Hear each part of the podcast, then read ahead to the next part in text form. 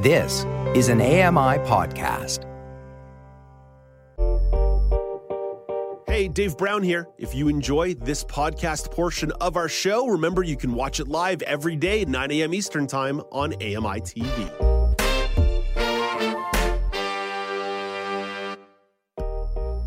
Good morning. It's Friday, October the 20th, 2023. Welcome to Now with Dave Brown, coming to you on AMI TV. I'm Dave Brown. Let's hit the horns and go.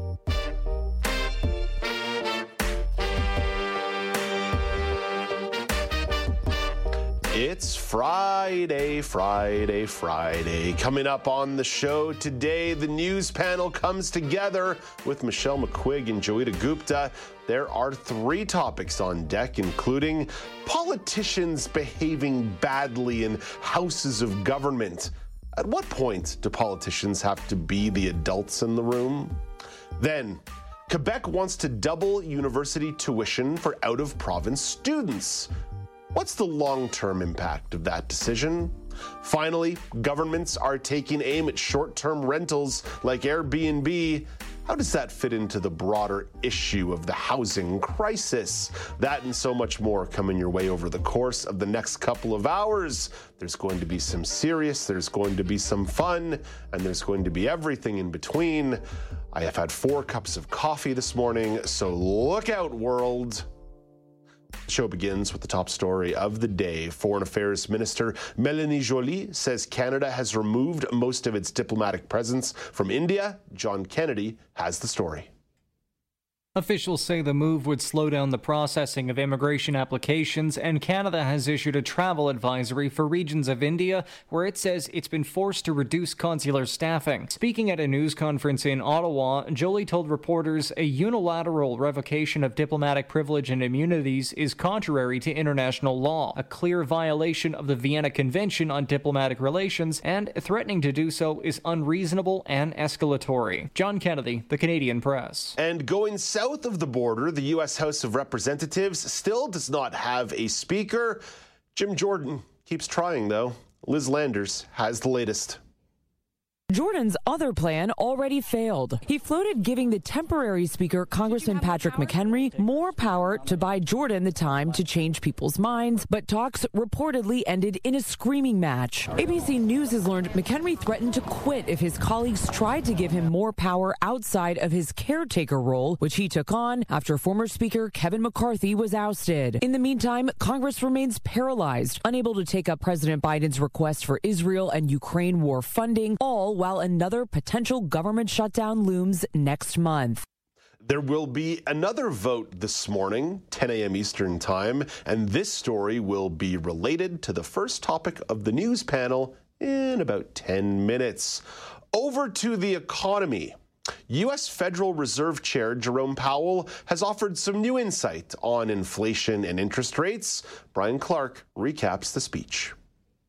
The 3.7% rate of inflation is still too high, according to Federal Reserve Chair Jerome Powell. He told the Economic Club of New York that 2% remains the goal. The evidence of your eyes is that the economy is, is handling much higher rates, at least for now. The Fed has raised rates by five and a quarter points since the start of 2022. That might tell you that, that the neutral rate has risen, or it may just tell you that we haven't had rates high enough for long enough. Powell did not say what it plans to do at its next meeting that closes November 1st. Brian Clark, ABC News. Okay, that's your dose of serious for now. I promise you, seriousness will return to Now with Dave Brown in a few moments. But let's have a little bit of fun. Sprinkle in some fun on a Friday. Billboard has unveiled its list of the best pop songs ever. Jason Nathanson charts out this report. The list from Billboard in honor of the 65th anniversary of the Billboard Hot 100 chart. Their staff picking the 500 best pop songs of all time. And at number one, Whitney Houston's I Want to Dance with Somebody, which they say features pop music's favorite topics love, sex, dancing, and music, and also features the greatest possible singer to deliver it. Qualifications to make the list include hitting the Hot 100 at some point and fitting their definition of pop. In second, ABBA's Dancing Queen, The Temptations' My Girl in third. Jason Nathanson, ABC News, Hollywood. a solid top three by Billboard. Real good job there. I don't even know if the top spot is disputable. But let's do a little pre daily poll chatter that is not the poll that I kind of wish I'd made the poll so early in the mix today are Laura Bain and John Lepke for this question. In your opinion, what's the best pop song ever? Laura Bain, there's some good stuff here, even in the top 10 that didn't make the top three. Number nine, Call Me Maybe by Carly Rae Jepsen. Top, top tier pop song. Number four, I Want It That Way by the Backstreet Boys. Glad to see them cracking the top five. Laura Bain, my personal favorite, though, you can never go wrong with Timber by Kesha and Pitbull. But Laura, what's the best pop song ever? oh, I don't know if I know the answer to that. I was definitely like, it's hard not to dance though when you hear that Whitney Houston oh. track. Now, I was given a li- uh, look through this list this morning, and I kind of went in a different direction than you, Dave. I have a lot of like the Motown stuff down here, mm-hmm. like the mm-hmm. Supremes, Al Green, you know, Otis Redding. Oh. Um, a-ha at number 26 with Take On Me. Perhaps a bit of a controversial pick, but I was in a public washroom the other day and they were blasting that song. I had a hard time restraining myself from just belting it out. Like, that's a good track. And uh, there's a good acoustic version of it as well and a great ska version of it too by Real Big Fish. Yeah, think about a great a song that's elicited a lot of covers. Yeah, that's a, and, and, and and it passes the public bathroom test. Will you sing along in public? I like that as part of the rubric, part of the metrics for measurement. Uh, John Lepke, what say you? Best pop song ever. All right, so the meme answer, I guess, is "Never Gonna Give You Up" by Rick Astley, right? Like oh, it has to be. Great answer. Um, the the secondary question, the secondary answer, I would say is um, I'd have to go with "I Want It That Way" simply because it's had such a uh, you know featured on Brooklyn Nine Nine, quite a resurgence as part of pop culture. Oh yeah, and sync back back touring and on hot ones and doing all of these things. So so I'd have to go there if I wasn't going to uh, if I wasn't going to rickroll a, a national uh, television show. I like that. Good work by both of you. Uh, this question, like I said, is not the daily poll, but I have a sense I'm going to be asking everybody this question as they pass through the annals of Now with Dave Brown on a Friday morning. There is, however, a real daily poll at Accessible Media on Twitter, at Accessible Media Inc. on Facebook. On Thursday, you were asked, What is the most underrated region to visit in Canada? 14% of you said the prairies, 43% of you said the north, 29% of you said the Atlantic, and 14% of you said other. And Carla chimes in on Facebook at Accessible Media Inc. This is a great answer. The Kootenays in southeastern British Columbia. Good answer. Good answer, Carla. It's like Family Feud. Good answer. Good answer. Put it on the board. The Kootenays. Well done. Interior mainland. Top, top tier. Okay, back to the serious. Today's daily poll. This is going to be a topic of conversation in about four minutes on the news panel but politicians behaving badly in the halls of government, a lack of decorum, a lack of professionalism. Do you have any tolerance for politicians behaving poorly in the halls of government? Think, you know, the Senate, the legislature, parliament, Congress. Straight up, yes or no. I'm forcing you into a binary here. Yes or no. Do you have any tolerance for politicians behaving poorly? I think you kind of know my answer, but I'm keeping my powder dry for the next segment. John Lepke, what's your level of tolerance for politicians behaving poorly?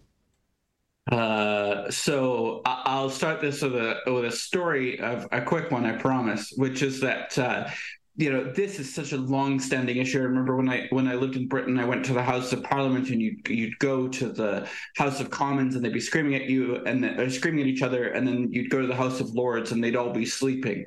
So it's all relative types of this type of thing. Um, I, I, think that I, I, just tune out. I especially don't have time for these yelling matches are, often quite gendered. Uh, we have one in our provincial legislature right now over the pronoun policy. Uh, there's no need for it, but there's also uh, 600 years of folks like this screaming at each other. So I don't know how we stop it. Mm, uh, fair point. Fair point. Six, six, six centuries of misbehavior uh, that even precedes the foundation of democracy. I, uh, I feel you there, John. Laura Bain, what about you? What's your level of tolerance for politicians behaving unprofessionally in the halls of government? Well, you know, I really struggle with with binary answers, Dave, and so I'm looking forward to the news panel who will give a much more nuanced response than I could ever give. If I have to say yes or no, I, I like I'm going to say no. I don't have a lot of tolerance for it, but with the caveat that I, I think it really depends on what we're meaning by bad behavior. I I I wouldn't want to necessarily include people speaking passionately or forms of protest in that. I think, you know, what John said there about we don't want people screaming at each other, but I also don't want people sleeping. Um, mm-hmm. uh, mm-hmm. so I, I do have some tolerance for, like, I don't care about language. I don't care about speaking passionately. I don't have any tolerance for bullying, name calling, things like that, though. Yeah, I, I, I, you're right to sort of ask the methodology, right? What constitutes poor behavior? I would say things like deliberate obstruction, sort of what's going on right now in the United States, which is you have to be adults in the room. You've got to get together and actually pass some policies here. And it would be sort of the same thing in the in, in the Canadian House of Parliament, where it's one thing to you know be banging on the table and screaming here, here,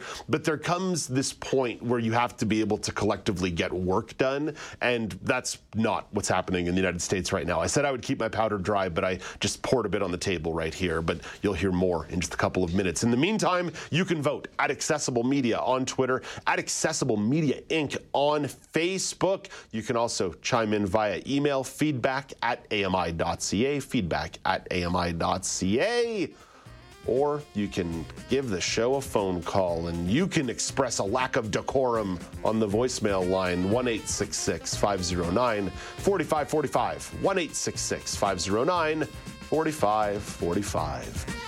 Coming up next, this conversation continues in regards to the behavior of politicians in houses of government. At what point do politicians have to be adults in the room? Michelle McQuigge and Joeita Gupta will weigh in with their thoughts as the news panel gets together. This is Now with Dave Brown on AMI TV.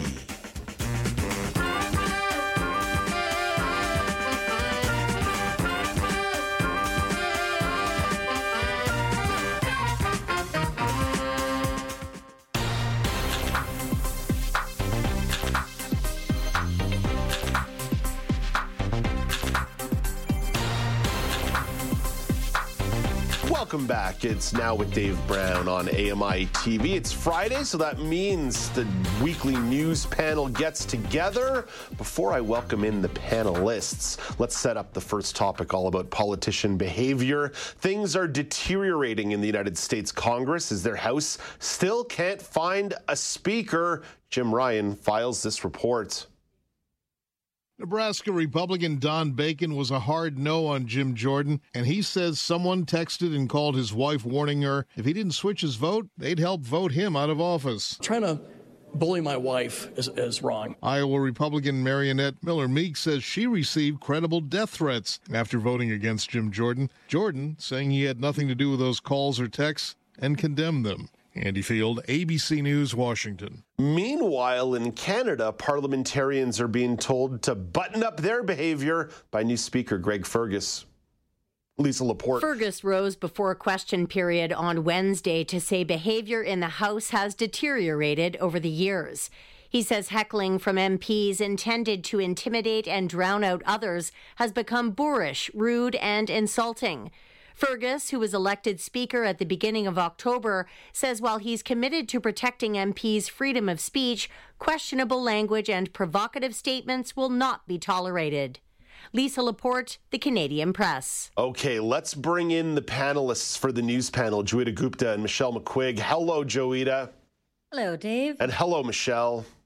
Hello, both of you. Okay, I've only got one core question for this segment, and we can pull at the threads and tug a little bit back and forth as we go. But the core question, Joeita, at what points do politicians have to be adults in the room with their behavior? I acknowledge there's a difference between parliamentarians being told to maybe not shout at each other as much or bang on the table a little bit less. But when you're talking about a U.S. House of Congress, a House of Representatives that cannot get business done because they voted out their their speaker two weeks ago, can't get a new speaker in. Like, there's a war in Eastern Europe. There appears to be the possibility of a war breaking out in the Middle East. There's economic strife. Like, Joeita, there's serious business to be done here. At what point do these folks need to be adults in the darn room? At the point at which they stop doing work. And I think that's what everyone is now wringing their hands over. It's uh, really interesting to see how Jim Jordan is is himself a very polarizing figure. You know, Donald mm-hmm. Trump supporter and someone who uh, claimed that uh, Trump uh, that that Biden had not won the 2020 elections, and there's all kinds of baggage that go along with Jim Jordan. And then you've got people in his camp who are going around issuing threats and um, you know targeting um, other representatives, saying if you don't switch your your vote, uh, your family, you know, will will make sure you yourself cannot get reelected, or you know, going after their their spouses. That sort of thing is beyond shocking. I mean, there's a big difference between banging on the tables and saying here, here, and then getting into the realm of issuing threats. And so, when you start to think about the U.S. House of Representatives, they've gone through I don't know. At, at, at least the, the Kevin McCarthy uh, was elected speaker in January. It didn't last a year, and yeah. then even the people before that, two speakers before that, did not go through the full extent of their term, and they got pushed out because of the ascendance of hard right leaning politics in the house and i think it's uh, it's it's very tempting to say that it's largely going uh, owing to the fact that people are not acting like adults in the room that we cannot seem to get any work done or they cannot seem to get any work done in the house of representatives but i wonder if the underlying causes are a little more troubling mm. uh, in that it really speaks to something that we've talked about extensively on this panel which is the polarization of politics yeah. especially in the united states and to an extent in Canada. Yeah, Joeita, if I were to get a little bit conspiratorial, I might argue the fact that there's a lot of Republicans in Congress that don't care that Congress isn't doing its business, that this is sort of them doing a de facto government shutdown without mm-hmm. it being called a government shutdown. But it really is like a gross manipulation of a political system. These folks swear to abide by the Constitution, and the American Constitution deliberately makes democracy hard.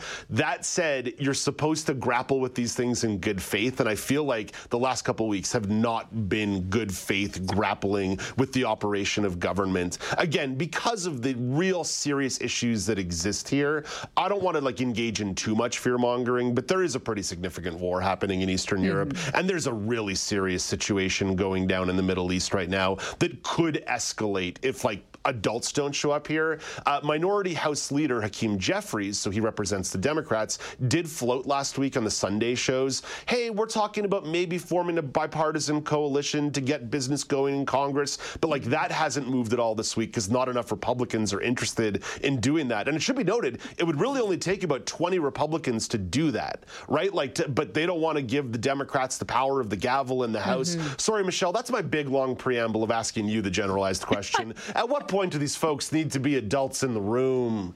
Yeah. I mean, it's a great question in that, I, I, honestly, I would argue always. Politicians have a pretty big job. They're in charge of some very important things. A, a, lot of the shenanigans in the House of Commons, of the decorum issues that were raised by Greg Fergus, uh, have actually bugged me for a long time because it's just so unruly. If you listen to any part of question period, you feel like you're in a kindergarten class, and it's it's truly uh, pretty striking in that respect. And even the, I, I, don't know if you anyone caught this part, but even as Greg Fergus was trying to issue this call for better decorum and peace in the in the, Com- in the House of Commons, he's being heckled by yeah. the opposition. Yes. Yeah. Like it was just. Yes. Like they were they were yelling at him for postponing question period, which they were describing as sacred, no joke. And then and he's literally just saying, "I'm just trying to make a statement, calling for better order." And it, it like it was Mm-hmm. You talk about adults in the room. It was juvenilia at its finest on, with this particular speech with Greg Fergus. But obviously, you're right. The stakes are so much higher in the House of Congress in the States right now. the situation is particularly uh, bleak because the uh, the whole crisis triggered by this House Speaker issue was the, the possibility of a government shutdown, and the House did manage to push through a 45 day extension, during which they were supposed to negotiate a better deal. They can't even do that because they can't. You literally cannot do any business without a House Speaker, and they don't have one. And two weeks of those 45 days have now elapsed. So we're likely to see this circus, even if they if they got a Speaker elected today, we're still likely to find ourselves back in a similar place in a month's time, and this kind of haggling will will go on, and it's it's really dispiriting. I I I hate what it does to democracy. I hate what it does to attract future political talent. Mm-hmm. Uh, it's it's Mich- Michelle, I, I, like I like that word. I like that descriptor, dispiriting. Joeita mentioned that political polarization is a theme that oftentimes gets explored on this panel. One of the other ones oh, yes. is distrust. Guilty as charged. Uh, no, that, that, but that's okay because it's it's real, right? We're having real conversations here in nuanced ways. But one of the other themes that we pick up on frequently is the growing distrust and dissatisfaction with institutions. And yes. I really feel like when you get stories like this, or as Michelle points out, the juvenility in Parliament, and it even happened in the Ontario legislature this week with Sarah mm-hmm. Jama. Like it was like I don't want to get into it, but it was it was pretty nasty what happened to Sarah Jama because she mm-hmm. weighed in on the conflict in Israel um, and had, I guess, what you would call um, less of a populist opinion on it, and like demands for apologies and shouting in the legislature legislature. Mm-hmm. I, th- when I think about stories like this, Joeita, and like politicians behaving poorly, it makes me think it only further creates distrust in the institution of government.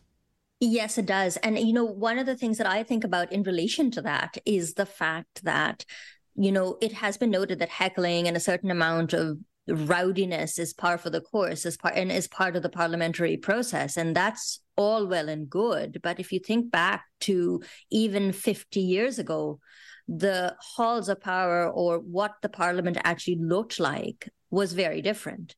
And so you would mm-hmm. have, you know, in a place like the UK or even here in Canada, and please tell me if I'm wrong about this, but you would have, you know, a whole bunch of white men shouting at each other. That sounds and, right. and and and yep, and now, yep. and this is not a bad thing. And now you have, of course, more women in legislature. You have more people of color. And so, what happens when the people in the room change? And when does that dynamic stop being, you know, well, this is just how we've always done things, and start to take on undercurrents of sexism or racism? Like it is very poignant that we had this spectacle go down with Greg Fergus yes. uh, as the first black man, first black speaker. Yeah, first black speaker, and and this is eh, you know you will you'll say you you you may I suppose fairly accuse me of playing identity politics, but at the same time, it does matter. It would matter to me, for example, as a person with a disability, if we had a speaker with a disability who got shouted down. Now, you could try to make the argument, well, you know, that's just how it was always done. But there's a difference when you turn around and heckle somebody from a traditionally marginalized group. Mm. That was one thing I had to say. And the other thing that I wanted to say, which picks up on the point that Michelle made about how juvenile this behavior can actually become. And I have to say that the CTV reporting on this has been interesting and has itself stirred up a bit of controversy because in the past, if you heckled in the House of Commons, you could get away with it because, for all intents and purposes, you were anonymous. Most reporters, even if they were present, would not focus on the hecklers. Right. And if you were at home watching TV, the camera is not pointed towards the heckler; it's pointed towards the speaker or you know whomever, whomever else. This time, the CTV reporting actually called out people as hecklers, which is unusual.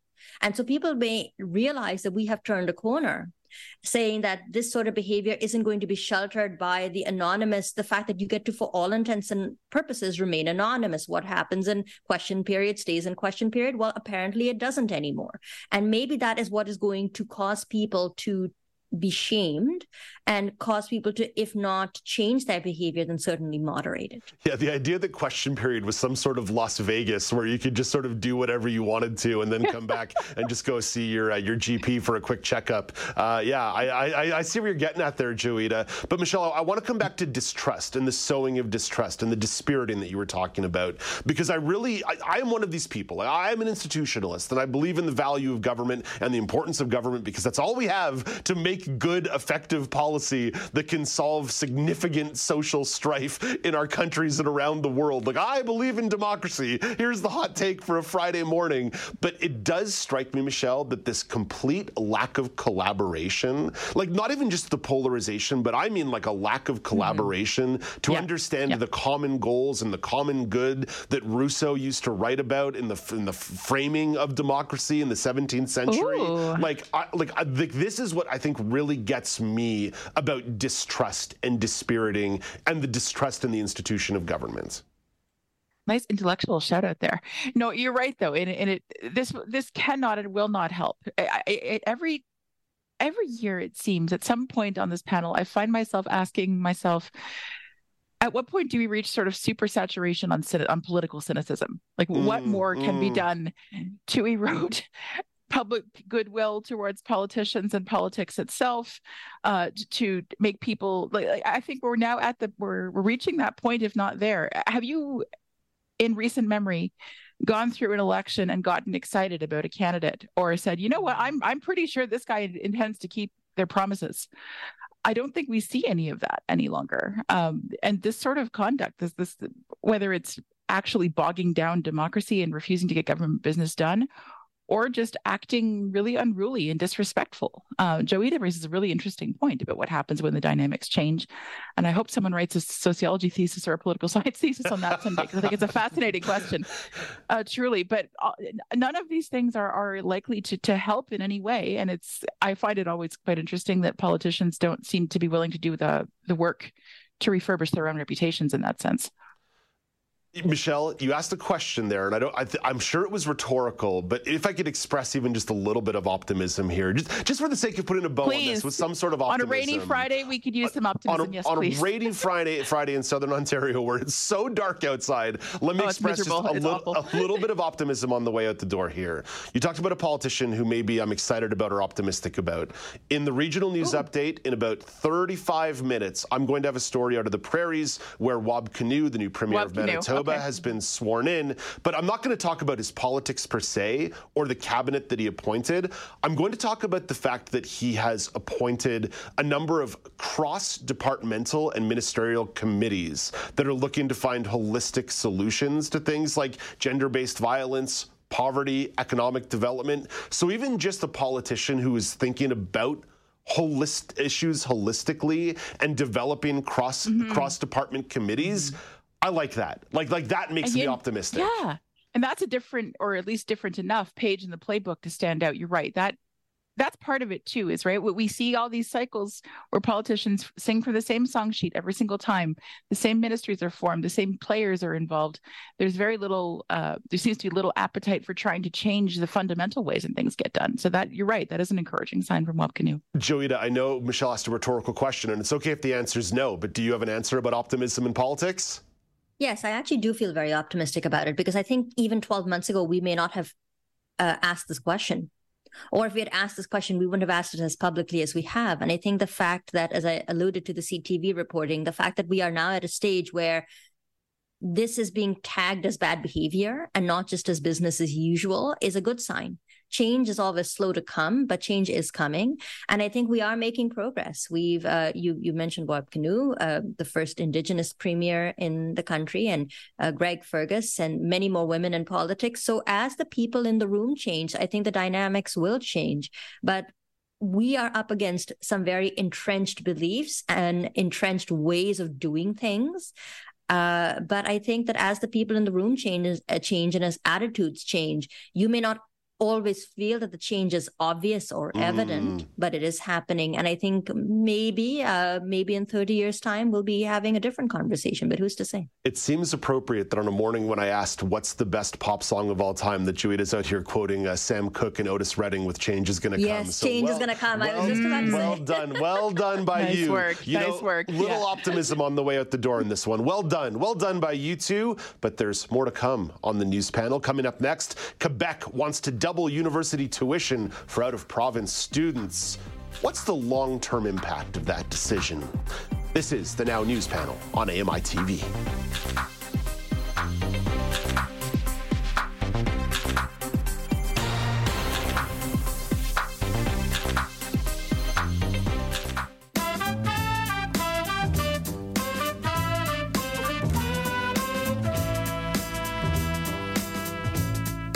Welcome back. It's now with Dave Brown on AMI TV. I am Dave Brown. It's Friday, October the 20th, 2023.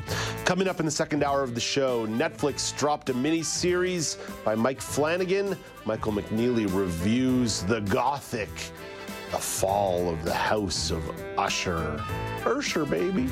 And Drake has released his son's first rap song and music video. Is he helping his son's future career or being just a little bit exploitative and leaving him open to criticism from Dave Brown? Laura Bain addresses that question in the entertainment report, but the hour begins with the regional news update. Beginning in British Columbia, Canada's largest private sector union has begun releasing union cards to Amazon workers in Metro Vancouver. Unifor says Amazon employees can sign the cards as a step towards unionizing. The union says it started a campaign to bring Amazon workers into the fold back in June. Unifor wants to replicate what Amazon, Amazon, Amazon, Amazon employees did in New York in terms of forming a union. Over to the prairies, I alluded to this during the news panel. Manitoba Premier Wab Kinew has formed cross departmental committees to address some of the top issues facing the province. The areas of focus poverty reduction, economic development, reconciliation, gender based violence, and child welfare. Kinew says all those issues require broad based solutions that demand collaboration. Over to Ontario. Following up from yesterday, teachers in Ontario's English Catholic school system have voted 97% in favor of a strike mandate. Emily Javeski has more. The Ontario English Catholic Teachers Association says Catholic teachers are prepared to do whatever's necessary to reach an agreement. Teachers' unions have been bargaining with the government for more than a year in the hopes of landing a deal, but the Catholic Teachers Union says progress has been slow. Public elementary teachers represented by the Elementary Teachers Federation of Ontario have voted 95% in favor of a strike, although there's no plans yet for job action. Emily Joveski, The Canadian Press, Toronto. And over to the Atlantic region, Nova Scotia is investing $100 million over the next three years to speed up training and recruitment of skilled workers. Premier Tim Houston says the goal is to add up to 5,000 new apprentices in the provincial system. The investment includes $40 million in various grants and incentives for students, apprentices, and employers. That's your look at the regional news. Let's say hello to Brock Richardson for a sports chat.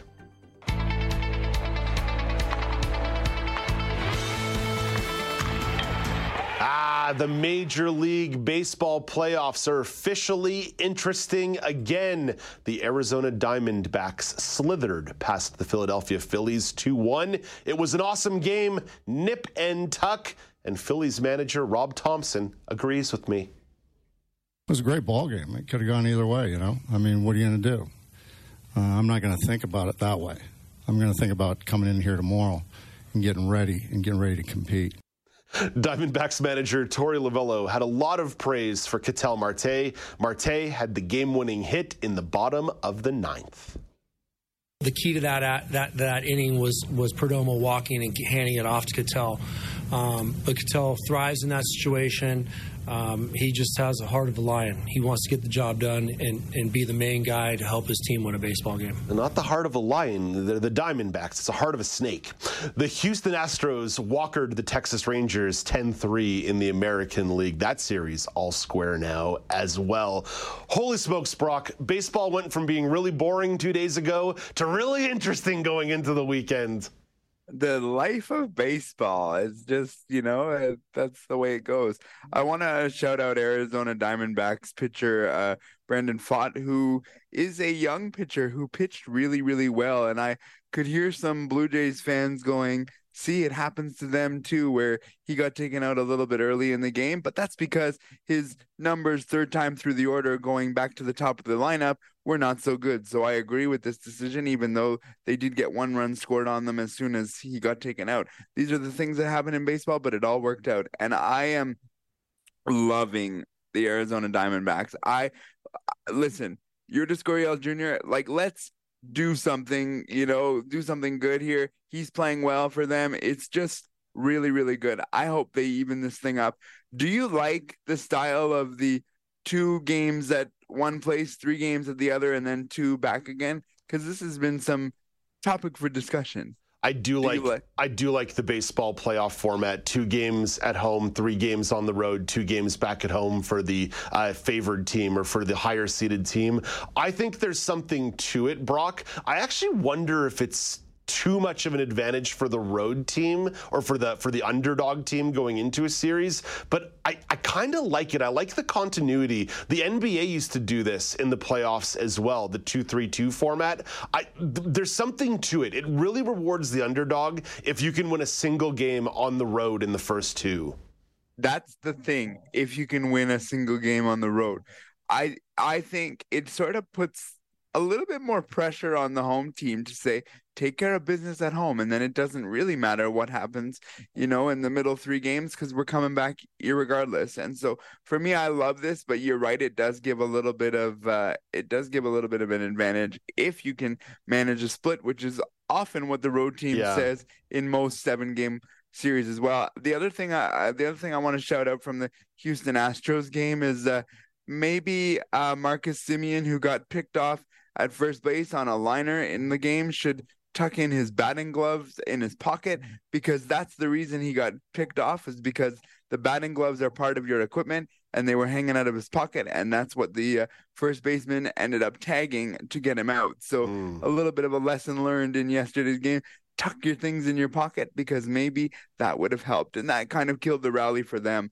last night when he got picked off first base on a pretty much a screaming liner towards first base it's a game of inches, and uh, Brock doesn't like wardrobe malfunctions. Fair enough. Well put. Let's look ahead to the weekend. Brock, baseball continues, but you've also got football on the brain. Sunday afternoon, a little more quiet on the NFL front because there's six teams on a bye week, but there's a pretty interesting marquee matchup between the Detroit Lions and the Baltimore Ravens.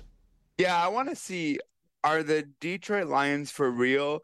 They've only got one loss on the season. And what are the Baltimore Ravens? This is a good test for the Baltimore Ravens. Are they going to come to fruition? This is going to be a good one o'clock Eastern game. I would imagine the Lions will pull this one through, but I'll be curious to see what Baltimore does because they're supposed to be above at the upper echelon of the AFC when all things are said and done. So let's see what happens. Baltimore's um, offense remains extremely constipated. It just seems they cannot produce points. They're making a lot of tactical errors. They're turning the ball over. They're fumbling. Even their quote most accurate kicker of all time, Justin Tucker, has been missing a lot of field goals this season. Their wide receiver corps is just dreadful. Other than their rookie Zay Flowers, it's pretty much painful to watch them try to catch the ball as a group of wide receivers.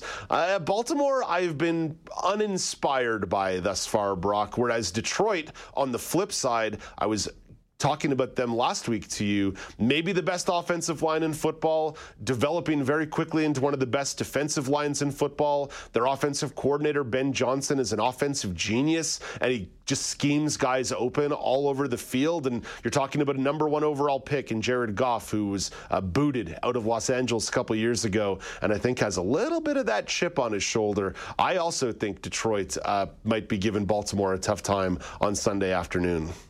And this will be the game, honestly, Dave, where I where I look at Detroit and say, okay, I buy what you're selling to me now. If they can come in and and really take care of business as they should, uh, this will be the game where I say, okay, Detroit, I see you and I believe in what you're doing here. So that will be my wait. That, wait, them beating the defending Super Bowl champions week one of the season didn't do that for you?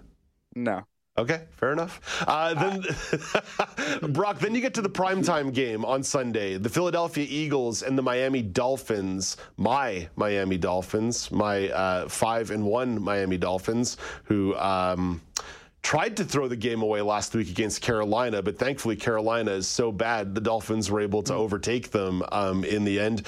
Brock, this is a marquee matchup. Philadelphia coming off a bit of a tough loss, Miami coming off an underwhelming performances, but both these teams looking I mean, okay, Philadelphia went to the Super Bowl last year, so that's probably their aspiration. Miami's probably just looking for their uh, first playoff win in 20 years. Uh, that's probably what Miami's looking for. But yeah, I, I you know, I, this is a marquee matchup on, on Sunday night primetime football, and certainly there's going to be a, a lot of focus on whether or not the Dolphins can actually beat a good team because they've been feasting on a lot of bad teams. Yes, I, I, you know, this is another one of those games where I look at Miami and I say, you know, are you guys gonna be where you want to be? I, I would say to you that I think Miami can win more than one uh, playoff game, but it, everything has to click for them. And you're right; they've been feasting on some bad teams, and we'll see how it goes. But this is the one that I have really highlighted on my schedule this week beyond the Detroit Lions and Baltimore Ravens, this is the one for me. Okay, let's see. Who are you both, and how do you both both these teams match up against really really good teams? Let's see. Yeah, they're bo- both on one end of the spectrum. One's in the AFC and the NFC, and let's see where they kind of yeah. go at each other here. Miami's defense has been underwhelming all year, and I think Philadelphia is probably going to shred it. Uh, you saw that your Buffalo Bills did that a couple of weeks ago. Yeah, Miami's defense isn't very good. The one note here is that Philadelphia is dealing with some pretty significant injuries. Their star right tackle, Lane Johnson, left last Sunday's game against the New York Jets, and that's when problems started for Philly. He's been limited in practice all week. I expect he'll play on Sunday night, but at what capacity will be interesting. So Philadelphia's got some bumps and bruises to uh, take care of, whereas Miami's a smidge healthier and they play with a lot of speed. Be interesting to see uh, if they can actually utilize that speed because Philadelphia has drafted a lot of fast players for the better part of uh, the last three or four years. So this might be one of those teams where Miami can't just beat in a track race. Okay, let's go over to hockey real quick here. NHL. Only one game to feature here Oilers and Jets. The Edmonton Oilers and the Winnipeg Jets, Saturday night, 10 p.m. Eastern Time. The Oilers got humiliated by the Philadelphia Flyers last night, a 4 1 loss. Connor McDavid reflects on the team's early season struggles. We all have uh, another level to get to. Uh, we haven't been there uh, yet this uh, this season. Um, you know, lucky for us, it's only four games. But with that being said, it's been four games, so um, it's time to uh, it's time to you know put our best, foot forward here and and, uh, and start playing good games. Yeah, four games represents about 5% of the season. It doesn't sound like a lot, but those percentages add up quick, Brock. And the Oilers, I mean, listen, Philadelphia is not a good hockey team. And and neither is the, neither are the Vancouver Canucks. And the Oilers have actually were given a pretty easy schedule to start the year, and they are really stinking up the joint. No, and I would argue, I know we're talking about Saturday's game here, but I would argue that last night against Philadelphia, Edmonton beat themselves. They had like four turnovers that resulted in three goals out of those four turnovers. Like, you cannot beat yourself in this league. I, I know Philadelphia's not a great team, but when you give them those kind of turnovers on you know on a platter they're going to score on you and they proved that they're going to do that winnipeg uh, listen they're also sort of off to a bit of a struggle but this is why this is a good game edmonton you should take care of business here but you really need to clean up some stuff that we know you can be better at. And I'm looking for Winnipeg to be pretty inspired come Saturday wanting to play the Edmonton Oilers because everyone keeps saying Edmonton's going to be that Canadian team on the west side. So people are going to come up and want to play. So let's see. Does Edmonton rise up and play better, or does Winnipeg really take advantage of a wounded dog right now? Brock, have a nice weekend. Enjoy all the sports. You as well. That's Brock Richardson at the AMI Sports Desk coming up after the break. Drake, you know him. Well, he released his son's first rap song and music video. What do you think? Helping his son's future career or leaving him in a position to be mocked by Dave Brown? Laura Bain will address that question in the entertainment report. This is Now with Dave Brown on AMI TV.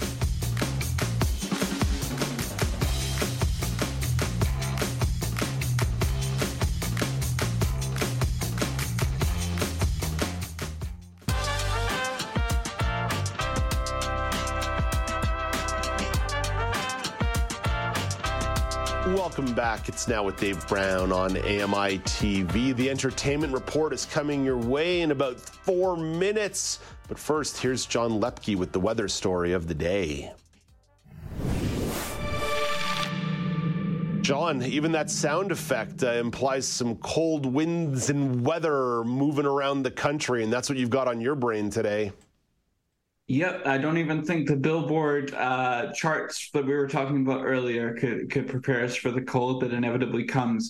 You know, there's an old adage that the only two things you can guarantee in life are death and taxes. But thanks to today's story, I'd like to add Canadian winter temperatures worthy of complaining about to that. Earlier this week, Eureka Nunavut, what a great name, by the way, was the first area of Canada this fall to record a temperature of minus 30 or lower. Oof. Significantly further south, the Weather Network is reporting that this weekend will bring with it the first frost warnings of the year for the GTA, along with an Alberta Clipper. A weather event known for being temperamental and dragging rain and snow along with it, despite sounding to me more like a Western Canadian helicopter. Hmm. By the end of the weekend, southern Ontario should see precipitation between 5 and 20 millimeters.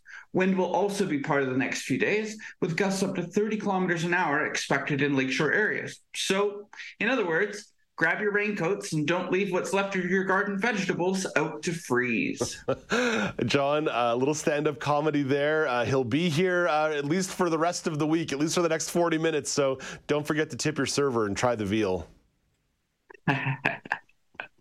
oh, that was bad. Okay. I, I, was just trying to get in your spirit of a stand up comedian. In a minute, Laura Bain will talk all about Drake's son's new song. But first, OnePlus is dipping their toe in the foldable phone waters. Mike Dobuski has more in Tech Trends.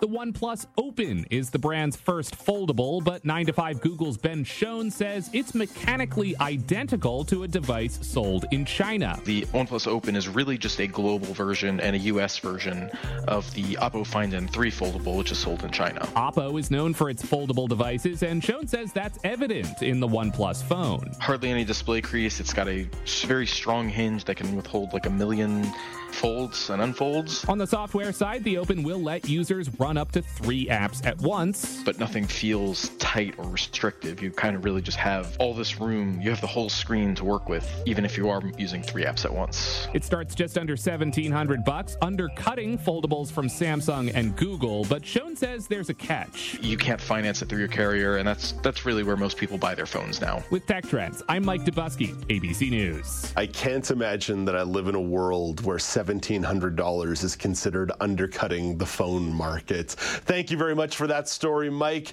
Laura Bain, Drake is making some headlines with his music in the entertainment world, but it's not quite his music. Yeah. Um, so today we're talking about uh, about his son Adonis Graham, who's six years old, and in celebration of his sixth birthday, Drake released uh, his son's first rap video and and uh, and song called "My Man Freestyle." So the video has only been out for four days. It already has 1.5 million views. You can also stream it on uh, on Apple Music and on Spotify, of course.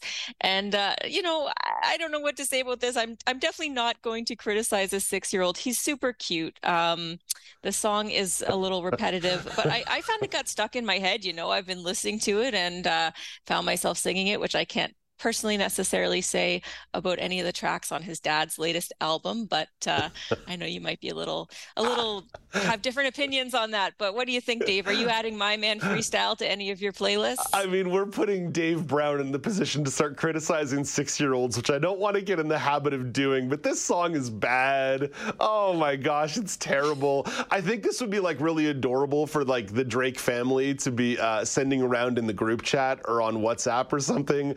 I don't don't know. This music video was obviously professionally produced, so that means, you know, ideally somebody got paid to do it, but I also feel like maybe that money could have gone to a local food bank or something to, you know, take care of some people rather than just a glamour project for Drake's son to just do a terrible rap song. Also, like, when I say terrible rap song, I'm talking about this poor six year old and his lyrics. The beat is amazing, and I feel like they really wasted a great beat here on a terrible rap song. So, Laura, I'm not going to be adding this one to my playlist, and I can't say that I'm uh, particularly fond of this song at all. I'm also like a little uncomfortable. Like, this feels a smidge exploitative to me. Um, I'm, I'm generally uncomfortable with parents sort of using their kids for like clicks and views and pics and stuff. I, I I, it just seems like representative of a very look look at me Louie culture that we live in. And I know that I say this as someone who hosts a television show, so like I I get there's some irony that needs to slide between my teeth as I say that. Yeah, you know, I had a lot of the same thoughts about this, and I don't know if they wasted it because they did use it on one of the tracks on uh, for all the dogs on Daylight. It shows up kind of at the end of that track, uh, if memory serves me correctly. But yeah, I felt you know this would be a great thing to maybe show at his birthday party as a real novelty for his friends. But yeah, I thought given the given like the reach of his platform, I was just a little bit, I don't know if I'd use the word uncomfortable, like uh, exploitative. I was just a little uncomfortable Yeah. with, you know, sharing that because you can't undo it. And how is he going to feel about it when he's grown up? Maybe he wants to release his first song. Oh, that already happened when he was six, right? You know, th- there's also a difference in a time and era, right? When maybe Lil Bow Wow broke out uh, a couple decades ago, or Raymond Simone broke out like three decades ago. That'll make you feel old real quick when you find out that like Raven Simone is. like almost the same age as you. Um, th- it was just a different world, right? It, in the online space now, there's just so much hate, and there's always going to be haters. I think you could tell that I tried to be a little reserved in my criticism of poor Adonis. That is not the case on social media or the comment section. Like, you're really dangling your kid out there to be quite a punching bag in a mean universe. It almost goes back to this decorum conversation from the first hour. People be acting a fool out there, Laura. Yeah, and I did notice it seemed like Drake had comments turned off on this video, which Smart. I think is is, a, is a, good- a good choice. I mean, if this was my kid and they did that, I would love it. But absolutely, the the internet is not a kind place. The comment sections tend to be real real dumpster fires. So I don't I don't think I would want to put my kid out there to sort of have to cope with that very adult uh, Yeah. level of of criticism. That's it's hard for it's hard for us uh, to cope with, you know, um, let alone a six year old. You know, I do want to end this on a little bit of positivity, though. I don't just want to spend this whole segment, uh, you know, being mean to poor six year old Adonis. A few weeks ago, Drake dropped his album, and the first single on the album I really didn't like. I really wasn't fond of, and I expressed that on the air with Amanda Shikarchi uh, in her entertainment report. I just said I was kind of bored of what Drake was doing. I want to offer up a little flip side and a little love here because Drake dropped another song called First Person Shooter that got to number one on Billboard this week. And it's pretty spectacular. So I've actually got a clip here that Canadian Press provided uh, of 25 seconds of the songs. Let's give 25 seconds of First Person Shooter a listen. Big as the Super Bowl, but the difference is it's just two guys playing that they did in the studio. Usually send verses back to me and they be terrible, just like a two-year-old. I love a dinner with some fine women when they start debating about who the. I'm like, go ahead, say it then. Who the? Who the? Who the? Like a kid that had bad from January to November. It's just you and Cole. Yeah, so Laura, the first single on the new album I thought was like a little too slow jammy and just like a sound that I'd got kind of bored of with Drake. But my gosh, this guy can still put out a hype track. And I just love the way he plays with anticipation and percussion and he just changes levels on you in the middle of a verse. I, like he is just spectacular when he's doing that kind of stuff. I guess so. I mean, this song had I, I I'm I'm not gonna I don't want to hate on Drake too much. I thought the first single, the lyrics were really misogynistic, uh, which seemed to be a theme throughout the album. There was nothing in this album. I listened to it in its an hour and a half long entirety last night. There was just nothing that caught me, nothing that got Mm. stuck in my head. I felt like maybe Drake just needs to be in a maybe we get more interesting lyrics if he was in a healthier relationship. I don't know. Um, Oh. but yeah, I mean, I could see this. This was maybe one of the catchier tracks on the album. There was there's you know it's it's obviously it's well produced and you know he does have talent but i just was pretty bored with this album overall Okay, you know, look at this. We're finding a little bit of common ground here, although we tried to end that on love and didn't quite get there. Laura, have an awesome weekend. Talk to you on Tuesday. yeah thanks dave That's Laura Bain with the Entertainment Report. Coming up next, the entertainment conversation continues. Netflix dropped a new Gothic miniseries by Mike Flanagan. Michael McNeely will review the fall of the House of Usher. This is Now with Dave Brown on AMI TV.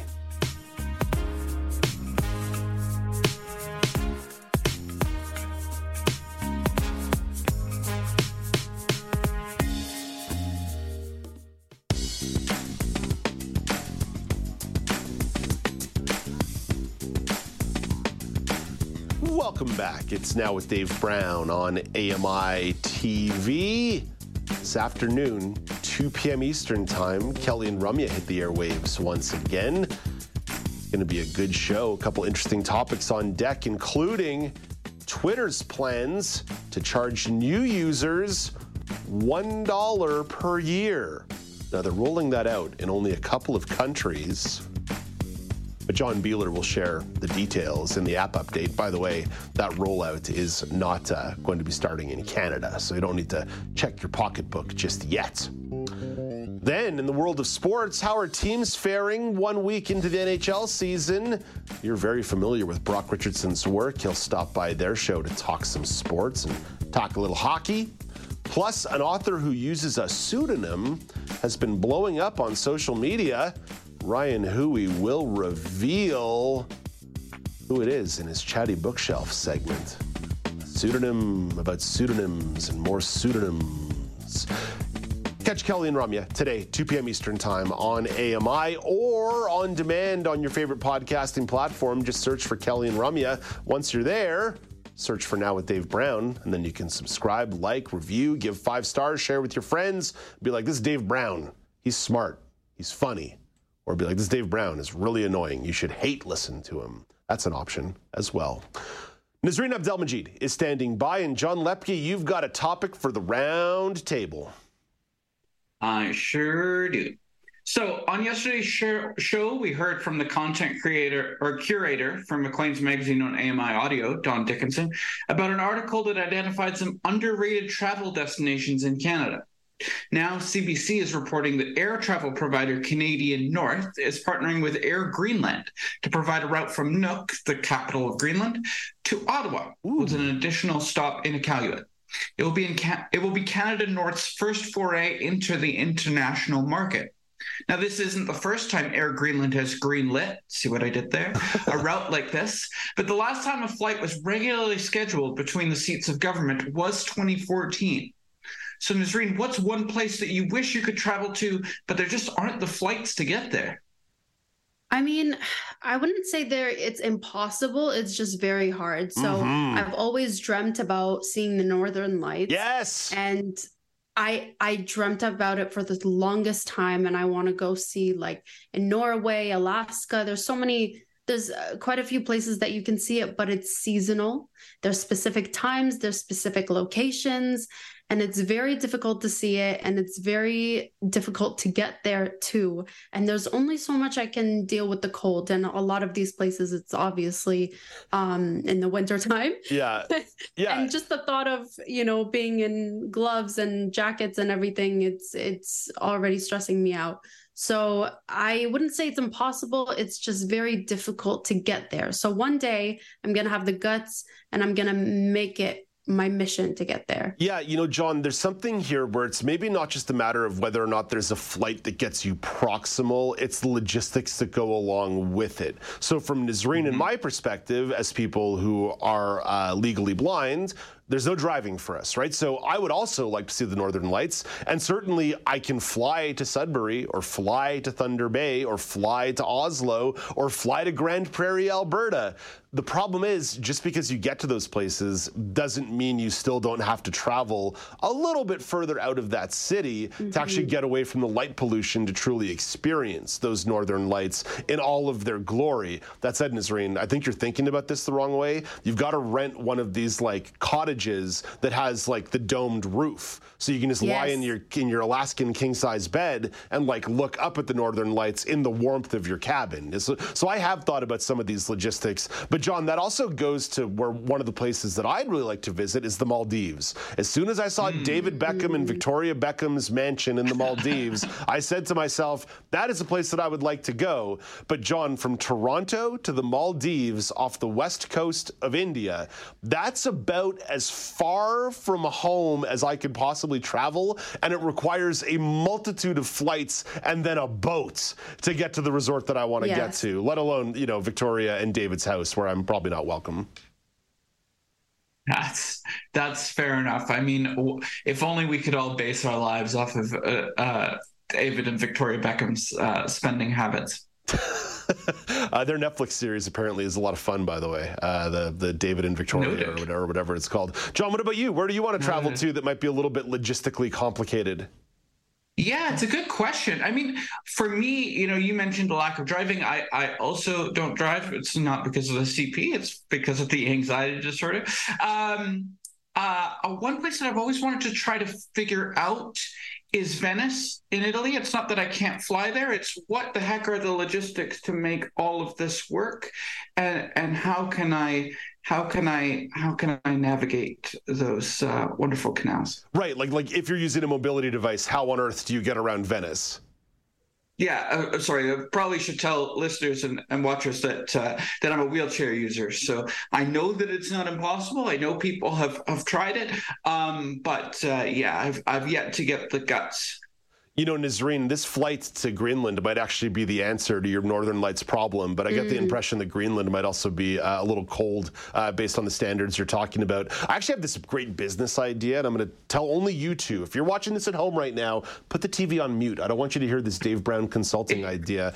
I was thinking about building a Northern Lights resort north of Grande Prairie, Alberta, because I imagine land is fairly cheap. You're still close to like a fairly sizable town in Canada, and Alberta has some pretty liberal uh, laws around some of the recreational activities I could set up around my Northern Lights resort. So I don't know. I, th- I think like a Northern Lights resort in Northern Alberta with a bunch of these domed cottages that I was talking about in Nazreen. I think there could be some money making opportunities here. But I swear, if you're at home right now, put me on camera one here. I'm looking right at the camera. If you are at home right now and you're trying to steal my idea, you better not do it. Dave Brown Consulting, patent pending. Uh, John, I'm going to get back to your yeah. actual topic here. I just wanted to talk all to the, I wanted to talk to the listener directly. For Need to moment. get that off your chest. It's all good.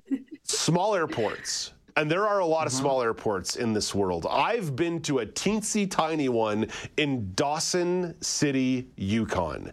This airport mm. was tiny. Like it was literally an airstrip. That was it in Dawson, Yukon. That's the smallest one I've been to. Nazreen, what's the smallest airport you've been to?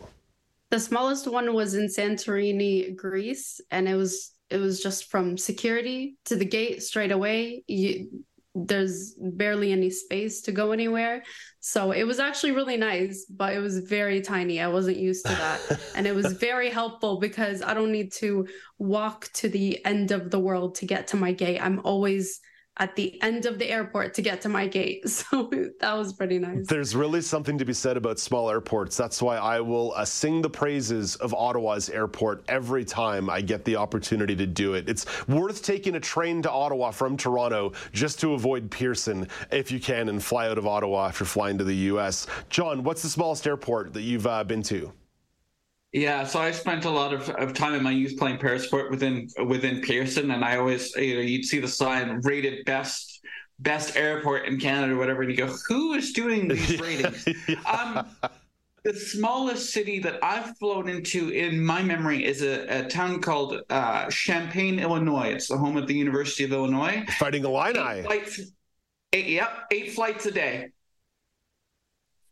Like that's it. Eight flights a day. That's all it comes to the airport eight flights a day, most of them going to Chicago because if you live 40, Champaign's about 45 minutes from Chicago, I think. Most people would just drive to Chicago. But it turns out when you flood uh, Champaign, Illinois with a bunch of parasport athletes, you flood an entire plane with parasport athletes to the point where they can't find somebody physically capable of sitting in the emergency seat. Oh, oh dear. Oh my. no, that's no, that's an experience right there. Yeah, the notion of these uh, short flights versus short drives, I'll never understand why someone would fly from Ottawa to Montreal. It's an hour and 47 minutes on the train. It can be even less in the car. I have no idea why someone would spend an hour on an airplane to fly from Ottawa to Montreal. Although I'm once again I'm departing from the actual topic of conversation here. Uh, air travel. I've expressed this before. Not my favorite thing in the world. I'm a little too wide-bodied to uh, truly enjoy the experience. but there are parts of it that I do like. Uh, for whatever reason, I find Nazreen a beer tastes so good when I'm 10,000 feet in the air. I love just listening to a podcast, putting my headphones on, and having a little sip of beer when I'm on an airplane. What's your favorite part of the air travel experience? Uh, would it be the coffee time? Um, uh, honestly, I love traveling. I love it so much. yes, long uh, commutes, long flights are very hard, especially with a person with um, disability like arthritis, where it's very difficult to stay sitting and Yeah. you know tight spaces and everything. So long flights can be difficult, but in general, I get so excited. and I get so excited about waiting right before the plane, right before uh, departing uh, on the plane. So I I just get excited about getting there early, getting a cup of coffee, and then Okay. going, just relaxing, just get it, you know, processing the vacation time, Anticipation. The anticipation. Yeah, that's my Anticipation. I like part. that, John. I like uh, also the judgment-free nature of being able to buy peanut M and M's and just eat them in the middle of the afternoon on a plane. Uh, less less than thirty seconds here, John. Your favorite part of air travel? Uh, I'm that guy that always strikes up a conversation with the person that's sitting next to him. I'm sure I'm the scourge of a number of people's experiences. Um, but uh, I always enjoy uh, having a conversation because it usually starts with, So why the wheelchair? And then we can go from there. I uh, I don't mind a quick aside with my new neighbor on the plane, but at a certain point the headphones are going back in, and I'm just going to enjoy my Yep. solo time. Yep. That's all the time there is today. That's all the time there is this week. Until Monday morning at 9 a.m. Eastern Time, I'm Dave Brown, reminding you to play safe, play fair, but don't forget to have some fun, like we do every week at the end of the show. We say thank you to the folks who work so hard to put this show together every day. So let's say it together, gang. Roll those credits. Host Dave Brown. Co host producer Alex Smythe. Sports reporter Brock Richardson. Contributors Rami Amuthan and Nazreen Abdel Majid. Senior show producer Indrika Delanarol. Visual producer Bruce McClarion. Producers Paul Daniel, Marianne Dion Jones. Production assistant Kingsley Juco. Director Anastasia Spalding Stenhouse. Control room operators Daniel Panamondo, Eliza Rocco, Parker Oxtoby. Manager of operations Kyle Harper. Manager of live production Paula Deneen. Director of content development Kara Nye. Vice President of Programming John Melville. President and CEO David Arrington. Give us your feedback 1 866 509 4545. Copyright 2023 Accessible Media Inc. An AMI original production.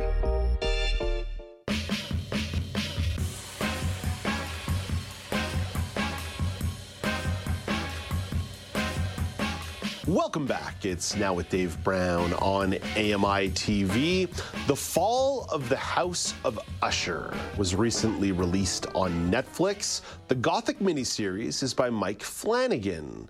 Before Michael McNeely stops by for a review, here's a clip from the show's trailer. Your Honor, no matter how much evidence stacked against them, the Usher crime family stands stronger and darker than ever before. Around a grand table, anyone comes after us, we will exhaust our arsenal until the threat's neutralized. By neutralized, do you mean sued into oblivion on the streets? Neutralized. Like dead. You guys, we really should get together more often. It's just a balm for the soul. from the creator of The Haunting of Hill House.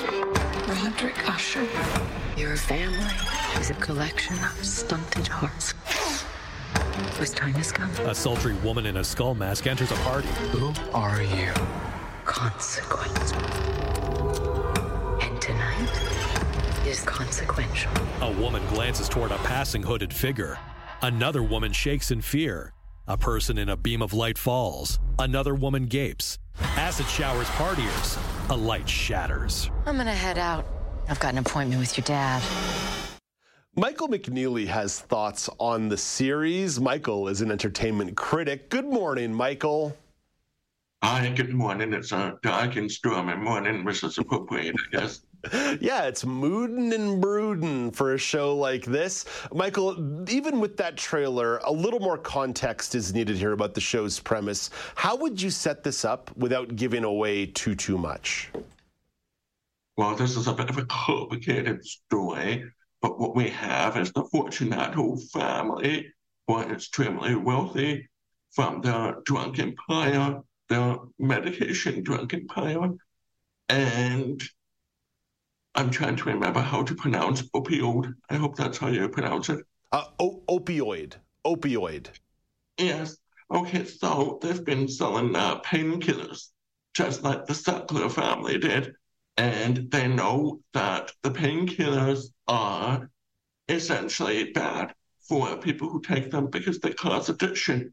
And they've created their fortune on that alone. So as start the series, we realize that six, six children of the Fortunato family are dead. And the Fortunato family has been taken to court because of their transgressions of medical ethics. So there's two things going on there. And it seems that the Fortunato family is going to crash and burn, given the title of the series. Ultimately, the series is about what caused the fall of the House of Usher, what caused the fall of the Fortunato Empire, and why those children died. So the person behind the series is Mike Flanagan, who's made a couple of different miniseries for Netflix that have been well received. One of the techniques that he uses in storytelling is non-linear storytelling, messing around with time. How effective was that in the series? Well, first, just to mention that Mike Flanagan had a five television series deal with Netflix that is now over. He's done very well by all accounts and he's now being poached by Amazon Prime. So he'll be taking his his actors there, and he'll be doing at least, uh, I believe, two movies and a series. Oh wow! So I'm excited. I'm excited for that. Um, I think Netflix is missing out by letting him go.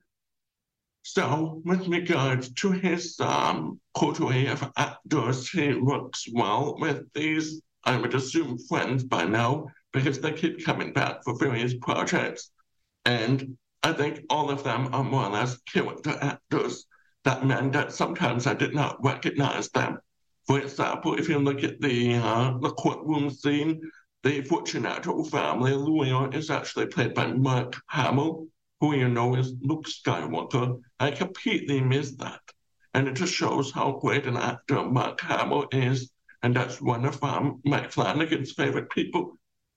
Also, we have Henry Thomas as one of the children, and we have Samantha Sloyan as one of the other children. They're both white, and they are both the biological children of of um, Roderick Usher.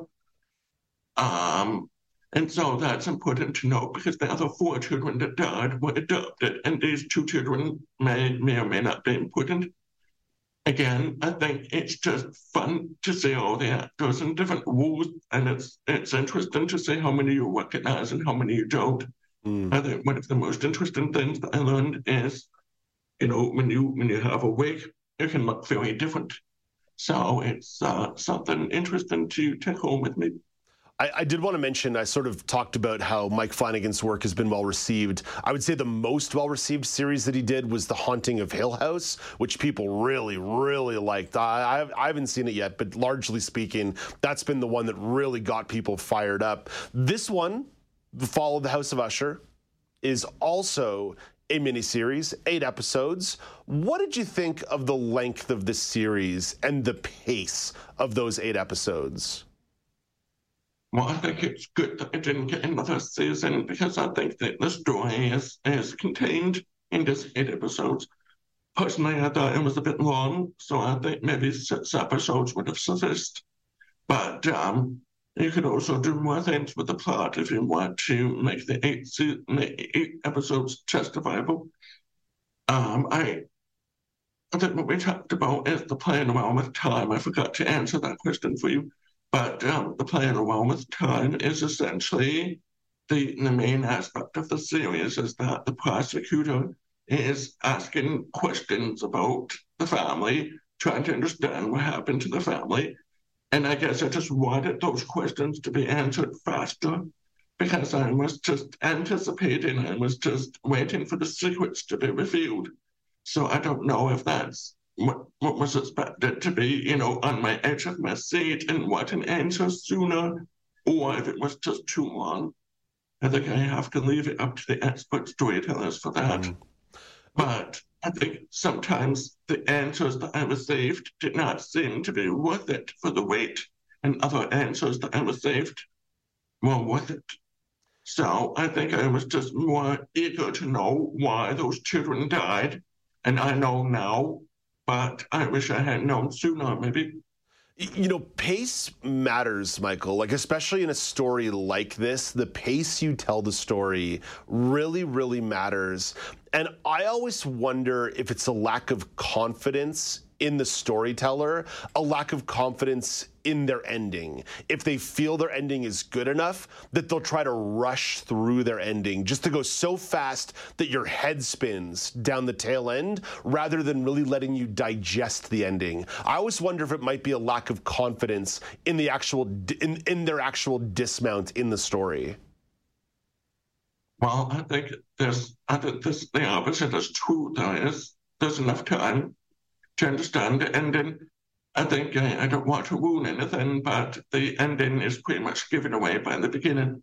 Okay. So, and then once you once you realize that, once you realize how he tricked you at the beginning, then you start to appreciate that this comes in the first circle. Okay. So one of those things. So I think I think the confidence is there. I think, yeah, I think it, I think maybe it might be just that I streamed it too fast. You know what I mean? Maybe I Yeah, taken yeah, yeah. it.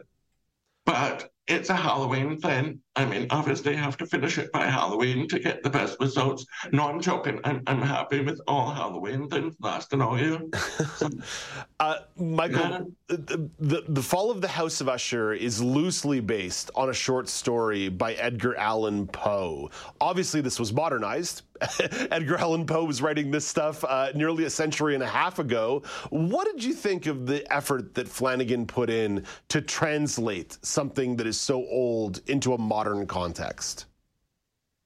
Um, ultimately, I haven't read the whole House of Usher short story. I know the beginning. Um, and I think it's important to mention that the House of Usher, the miniseries, is also based on other short stories by Edgar Allan Poe, as well as some of his longer works, if I'm not mistaken. I think it's kind of like a Poe cinematic universe because everything comes in here. You've got the Black Cat, you've got the Telltale Heart, you've got a short story called Fortunato, which is on the nose for the name of the company. Um, I think the fall of the House of Usher is the story of a, a group of wealthy people, a family of wealthy people that get their just desserts. So ultimately, that's what you get here. Um, but I think just to say it's that one short story would be missing out all the others. I think Mr. Flanagan has huge respect for Edgar Allan Poe, and I think it's very nice to have him refreshed for modern generations, maybe getting rid of some of the problematic aspects of his his writing, like racism, and just making just making his stories more palatable.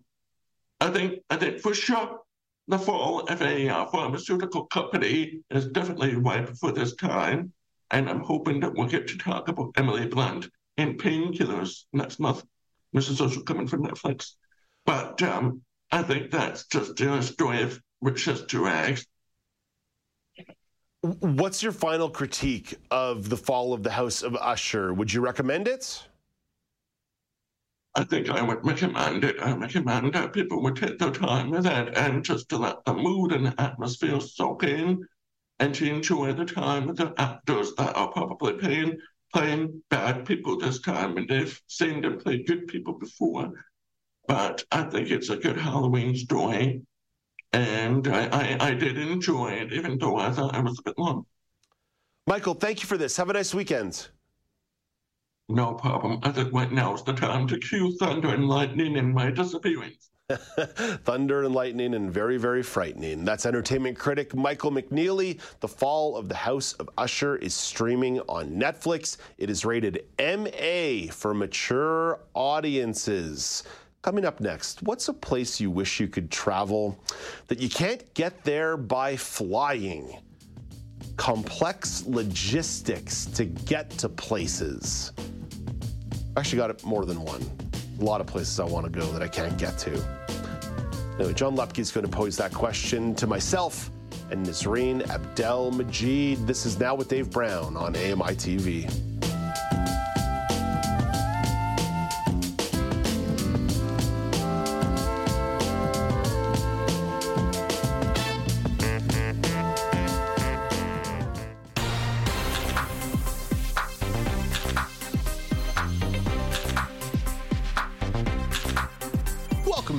The Now News panel on AMI. I'm Dave Brown, joined by Michelle McQuigge and Joeita Gupta. One more topic to discuss and it's about housing. I kept it to the end though, because you've heard us talk about housing ad nauseum. So just quick takes on short-term rentals. Governments are taking aim at short-term rentals like Airbnb. BC is following Quebec and Nova Scotia with stricter regulations around short-term rentals. The legislation will permit short-term rentals, I'm saying that word a lot, in homes where the owner is the principal resident, but looks to rein in operators of multiple properties. Provincial Housing Minister Ravi Kahlon explains some more of the policy. Through this legislation, we'll be giving local governments the ability to increase the fines for hosts breaking municipal bylaws rules from $1,000 to $3,000 per infraction per day. We're also making sure people are playing by the rules by making mandatory short term rental platforms to share their listing data for homes throughout BC. Federal Finance Minister Chrystia Freeland also chimed in on the issue. Our government is actively examining what options and tools exist at the federal level to ensure more short term rentals are made available as long term rentals, as permanent homes. Joeita, only a couple minutes here on the clock, so we've got to be efficient. I've talked till I'm blue in the face about some concerns I have about Airbnbs and short term rentals flooding the housing market, especially when it comes to things like one bedroom condos, small condos, uh, or more like dense living, and the number of individuals who own multiple properties. I've been very concerned about this for a long time. So, what do you think about governments like Nova Scotia, BC, Quebec stepping in here? Better late than never, or maybe uh, or maybe just sort of uh, an off-target move?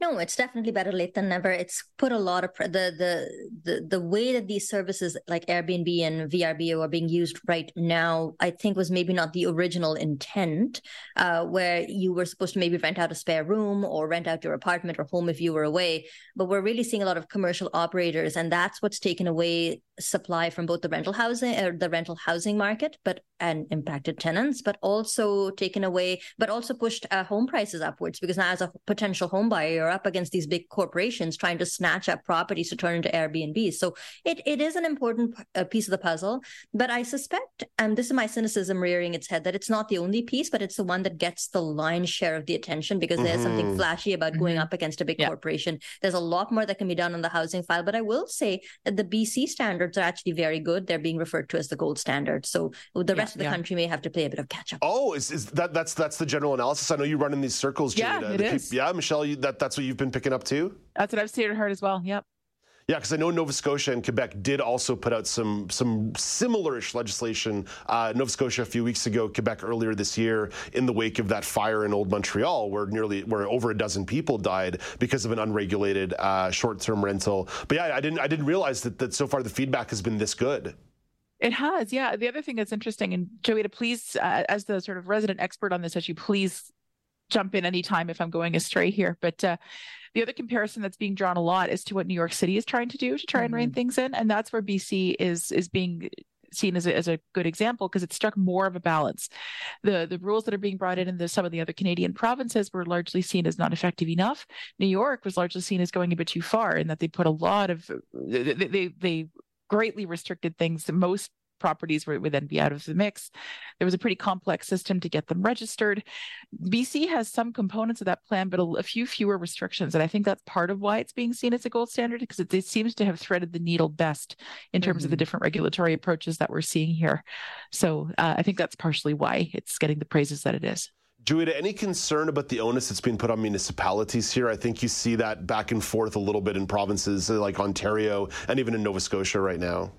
Well, Dave, I mean, municipalities are a creature of the province, right? So I'm not as concerned about the fact that the onus is being put on the municipalities, especially if you look at BC. They do have a provincial enforcement office that's going to be taking this on. And there yes. are exemptions for municipalities that are smaller, primarily resort towns, where, you know, they're they are trying to be very nuanced about this. That's worth noting as well. Mm. No, I, I don't have as much concern about this being downloaded to the municipalities that do have responsibility for a lot of bylaw enforcements, you know, whether it's things like noise or apartment standards and things like that. That's typically everything's also handled by the municipality. Um, the the thing that I would be concerned about is a lack of funding. So I mean, it's all well and good to talk, but how much money is actually going to get put towards enforcement? You can have the best written policy in the world, but if you don't have the money to back it up and you can't enforce it, well, it doesn't do anyone a lot of good. Yeah, Michelle. Any any thoughts on the municipality side of the conversation? Especially, in fact, uh, when I one thing I found kind of noteworthy is that BC seems to be trying to take a little bit off the municipalities, not just through that provincial enforcement that Joeita mentioned, which is another big part of this, right? What, what good is any kind of regulation without enforcement? And BC is already putting that in place. Um, but they're also trying to shift the onus onto the platforms themselves to delist uh, properties that don't meet the standards. Uh, raises questions about how effective that's going to be, but they do seem to be trying to take that particular burden off the municipalities. And apparently that can be a really time consuming process um, involving a lot of resources. So they seem to at least have municipalities on their minds as they craft this policy.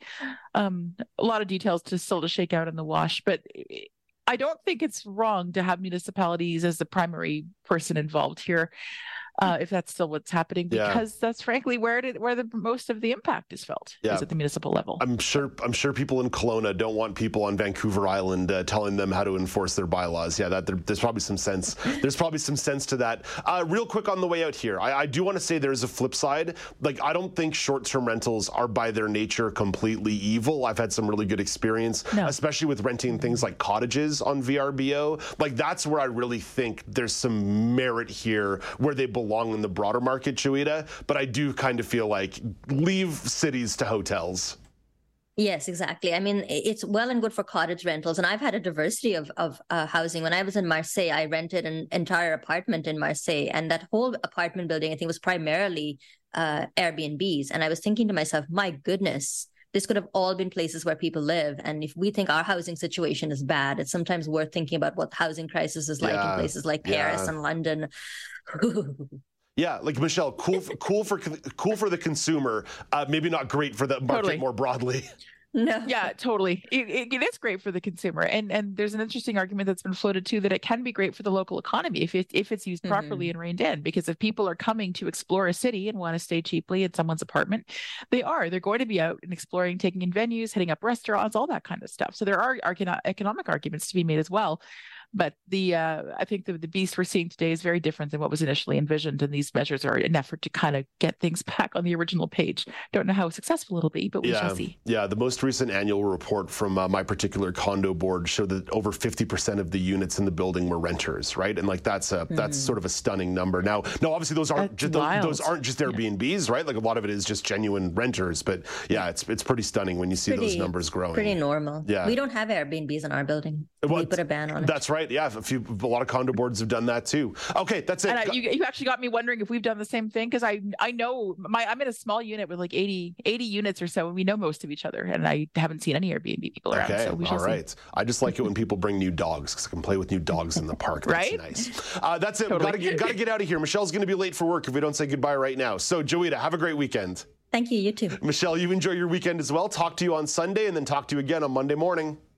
Sounds good. Take care, everyone. That's Joeita Gupta, the host of The Pulse on AMI Audio. Michelle McQuigge is the weekend news editor at the Canadian Press. Coming up after the break, it's the regional news updates. And then Brock Richardson stops by for what's going to be another amazing weekend in the world of sports. So we'll chat about it. This is Now with Dave Brown on AMI TV.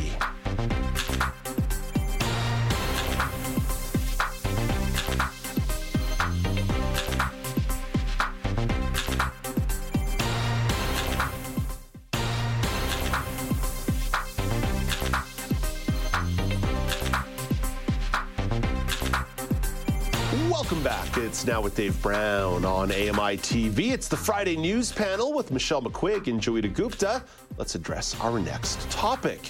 The province of Quebec wants to double tuition for out of province students.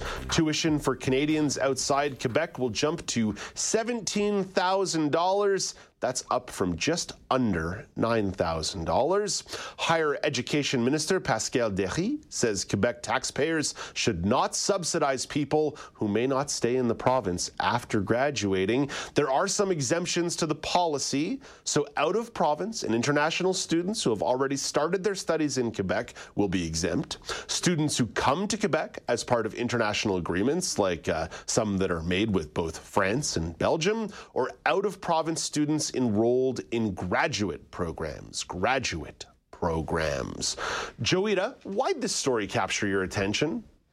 To be honest with you, I was curious about your take on the story. But with that said, but with that said, I um I'm not sure if this is the case anywhere else in the province. As far as I know, uh, yes, there are two classes of students. There are domestic students who may live in uh, different parts of Canada who pay the same fee, regardless of their, uh, you know, regardless of whether they reside in in the province in which the university is located. And then, of course, you've got on the other side international students who, uh, in many parts of Canada, pay a much higher fee to attend. And that's how it's been for a number of years across many provinces and many different institutions. Now, though, it looks like if this with this policy uh, in place in Quebec, it looks like students who are out of province from Quebec are being treated analogous to international students, unless, of course, you're an international student from Belgium or France who seem to be getting a better deal than English speaking students from across Canada. So it's a fascinating story because it what the justification for the policy is is apparently a desire to protect and preserve the French language. And so there are a, a, lot of knock on effects of this policy. Mm-hmm. And I would mm-hmm. be really curious about how other provinces retaliate and what this means for federalism. Okay, so Joeita, you asked a question and I have an answer for you. Out of province students in Quebec have always been charged more. I think what made this story so jarring is the increase by which uh, out of province students will now be charged. They've, they've always had to pay more to go to school in Quebec, but it used to be moderate. But now mm-hmm. the number for a Canadian outside of Quebec to study in Quebec is getting much closer to the international student number, which is around $20,000 a year. So, so you're right to identify that this is a stark increase, but it's not necessarily a new policy in terms of like black and white on ink. It's just the number by which it's gone up. Michelle, your generalized thoughts on uh, Quebec's policy here. Yeah, I, I, what really strikes me is how consistent this is with this government's approach to French language issues. Uh, this is a government that has made it extremely clear time and again that defending the French language and bolstering the French language and seeing its expanded use in the public service is a top priority. They've gotten into a lot of trouble over it. They forged on anyway. And this particular policy seems to me really targeted because there are let's count them one, two, three English language universities in Quebec. That's who's going to mm. really feel the effects of this the most. I do find it very interesting that they're still allowing grad students to maintain the the, the rate because you, you when I first read this, I thought, are they trying to shut these universities down? Is that their end game? Is to try and push them out of the game? The fact that they're allowing grad students to, or not putting these extra burdens on grad students makes me wonder because that's where a lot of the prestige of a university comes from. It's from yeah, graduate work. Yeah. so that kind of counters that particular narrative. Nonetheless, it is going to be a very devastating move for these English language universities. And there are some, you know, McGill is one of the crown jewels of Canadian universities. Yes. It's, it's a top tier university. Eh. Um, it, it's. I spent. I spent. No, I, I, spent I spent four years there. Eh. I was dragging. If anything, I was dragging it down. It's okay. We got Michael Leontorno out in Concordia upping the game for everyone else. Exactly. exactly. Um, hey, Mike, if you're listening. Anyway, no, like this this seems to be very targeted and part of a broader agenda, and that's what really jumps out at me. And I I, I feel like they're largely not going to face a lot of retaliation on this. I, I don't know uh, exactly how much can be done. But this is a very striking instance of this government taking a stance, but this time in a way that it does have more ripple effects beyond the province's borders. Yeah. That hasn't been the case as much before. Yeah, again, again I think just the jarringness of the number, right? Mm-hmm. The policy is not brand yeah. new, but the jarringness of the number certainly impacts people You have to bear in mind that Quebec, by far, for residents of the province, is the cheapest university in the country. The government spends a ton of money subsidizing undergraduate programs. Listen, my experience 20 years ago is not relevant to today, right? Uh, 20 years ago, I was in university. But I will tell you this including student fees and tuition in an undergraduate poli sci degree, I was paying $2,500 a year because of the heavy Wow. subsidization, subsidization Wow. for. That's uh, amazing. Yeah, for for That's like in, for like yeah. in province students. So like like this like this really matters. Quebec Mm-hmm. also has very generous uh, student loan and student grant programs. The province of Quebec has always put a huge investment in post-secondary education. I would also suggest just the creation of the CEGEP pathway, their pre-university college pathway is also one of the smartest ideas in Canada in terms of letting 17 and 18 year olds figure out their path for a couple of years before they go to Mm, yes. university, but get them out of high school. Like, like there's a lot of stuff Quebec is doing right here. And Michelle, you are right that they are consistent in th- this government is consistent in their priority in regards to protecting the French language. And I find this policy to be a lot less concerning, at least in the short term. I find this to be a lot less concerning than some of the more stringent and strict, what I'll call cultural restrictions Mhm. they've put in place. Those really concern me, like not being able to wear religious symbols, uh, really restricting the use of uh, the public's access to utilizing English for government services. I think a lot of that is more nefarious than this. But Joeita, you said the word long term, the ripple effect. Hmm. I do think that this policy could have a really negative impact on the city of Montreal specifically, but the Yes. province as a whole. Because the culture of the city is vibrant because of two incredible English language universities in the city and 2 mm-hmm. incredible French language universities in the city. Four of four gargantuan great academic institutions, McGill, Concordia, UQAM, and UDM, are all top-notch schools. And if you and if you think about the artistic culture that thrives in Montreal, a lot of that, Joeita, is because of people coming from all over the continent and the country to be part of a cultural base, an artistic cultural base in Montreal. And I don't think it's going to ripple out in the short term, but mm-hmm. 10 years down the line, I think this could have a really negative impact on my old hometown. Yeah, absolutely, and also on the uh, on the universities in question. I mean, already uh, McGill and Concordia are talking about how hard they're going to be hit from a budgetary standpoint. Uh, I know that. Um, it's grad work that brings a lot of prestige to the university, but it's undergraduates that pay a lot of the bills. Yeah, yeah. I think it's yep, a yep. reality. You can't Yep. get away from the numbers. And so I think uh, there are going to be knock on effects from that. The other thing that's really interesting to me, and we've had this conversation about healthcare, is where if you live in Canada, anywhere across the country, you should have access to the same uh, or types of healthcare. That that's there's a question of equity there. And so when you look at the the mobility clause in the Constitution, it also talks about how Can- Canadians have the right to live and work anywhere across the country. And you've really got to wonder what the effects of a policy like this would be, whether Canadians from outside the province of Quebec would opt to live or work in um, in in Quebec, and whether or not you know maybe as a bit in a bid to preserve the French language, if it's actually infringing to an extent on the constitutional rights of all Canadians to live and work anywhere in the province. Now, granted, the Constitution doesn't uh, go ahead and spell out that uh, you know you're not allowed to discriminate, uh, and nor does the Constitution spell out education. But that's why we might end up seeing a legal challenge down the road based on the mobility clause of the Constitution. And since I brought up the Constitution, you'll ask, but you know, couldn't they just use the notwithstanding clause? Well, I sorry about the nerdiness of this all, but I actually went and checked, and it's one of the clauses that's exempt from the use of the notwithstanding clause. So I would be very interested to see.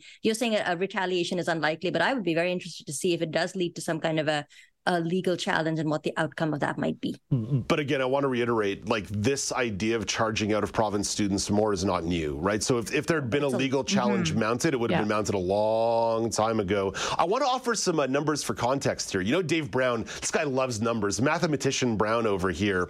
What do you guys think the uh, average tuition for an undergraduate uh, at the University of Toronto is?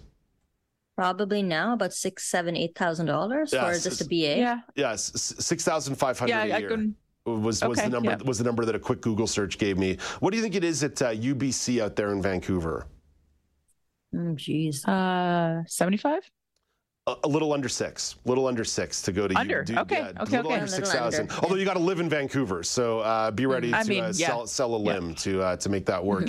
what what and do your you, firstborn. what do you think? So so again, knowing that international fees in Quebec are around twenty thousand dollars to attend a university, what do you think it costs for an international student at the U of T, University of Toronto? Oh my God, too much. Like it's 40, 50,000. Like it's it's obscene. Wow, Joeita's really good at these numbers. Forty-five thousand. You are. forty-five thousand for a- for an undergrad for a year of undergraduate at U of T. What what about UBC? You got that, Joeita? Let's see. No, sorry. I wasn't on the governing council for UBC, but I was on the governing council for UC. Oh, I didn't realize I was asking an insider these questions. Michelle, your your guess on UBC? I was going to say I'm not even going to bother, but now I'll take a shot at it. Um, 38. Boom on the pin.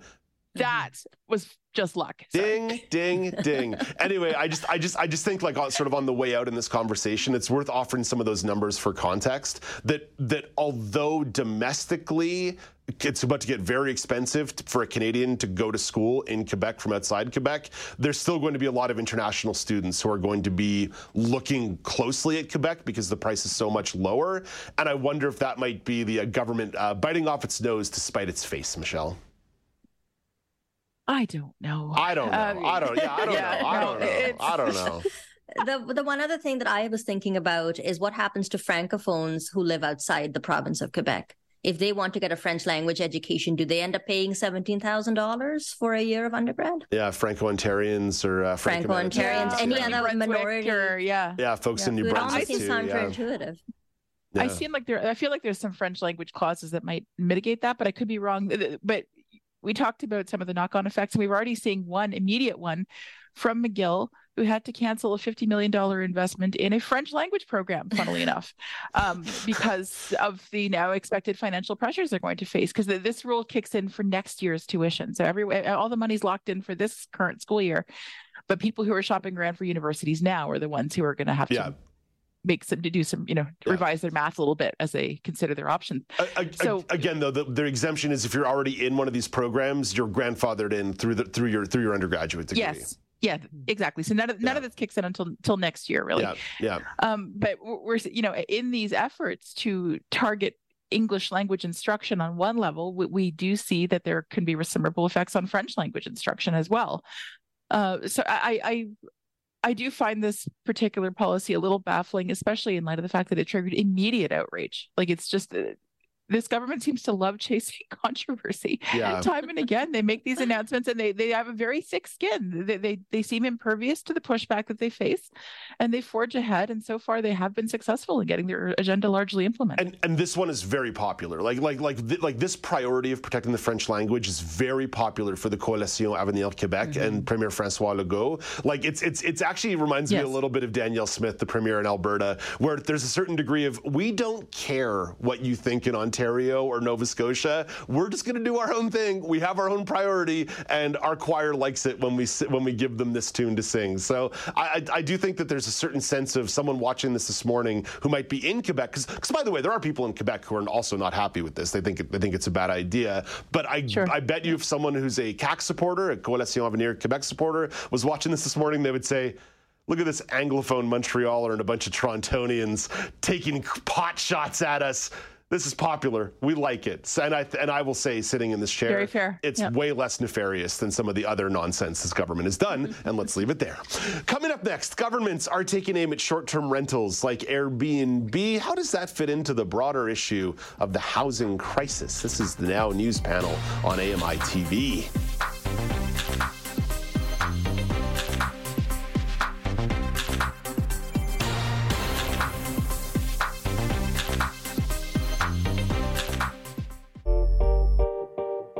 Hey, Dave Brown here. If you enjoy this podcast portion of our show, remember you can watch it live every day at 9 a.m. Eastern Time on AMI TV. Hi, I'm Red Sale, inviting you to download the latest episode of My Life in Books, where internationally acclaimed authors discuss their lives, their work, and three books that have resonated with them. That's My Life in Books, available wherever you get your AMI podcasts.